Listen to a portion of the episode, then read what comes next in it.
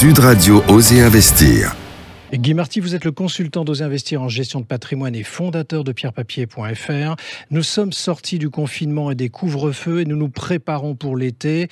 On parle beaucoup de la résilience de l'économie française et l'on pourrait même dire que la résilience est une expression devenue à la mode. Qu'est-ce que cela vous inspire, mon cher Guy, ce dimanche? Eh bien, mon cher Thomas, nous espérons tous que l'économie française va repartir pour de bon et pour longtemps. Mmh. Mais il me semble qu'on emploie le mot de résilience à tort et à travers et qu'on oublie son véritable sens. Mais c'est un mot aujourd'hui courant pourtant. Oui, sauf qu'il ne veut pas dire la même chose selon celui qui l'emploie. Pour certains, ça veut dire euh, résistance, endurance.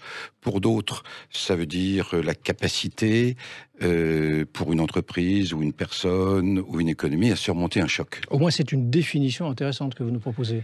Ouais, vous savez, en français, le mot résilience est un terme technique qui désigne la capacité d'un métal à résister à un choc. Bonjour, ici le Club des Poètes. en fait, si on utilise aujourd'hui ce mot dans la vie de tous les jours, c'est parce qu'il a traversé l'Atlantique avec les films américains et les smartphones. C'est Paul Claudel, hein, dont on connaît les pièces de théâtre, mais qui a été longtemps ambassadeur aux États-Unis, qui a en quelque sorte découvert le mot résilience. Alors, si vous me permettez, Thomas, je vais citer Paul Claudel dans le texte. Allez-y, Guy.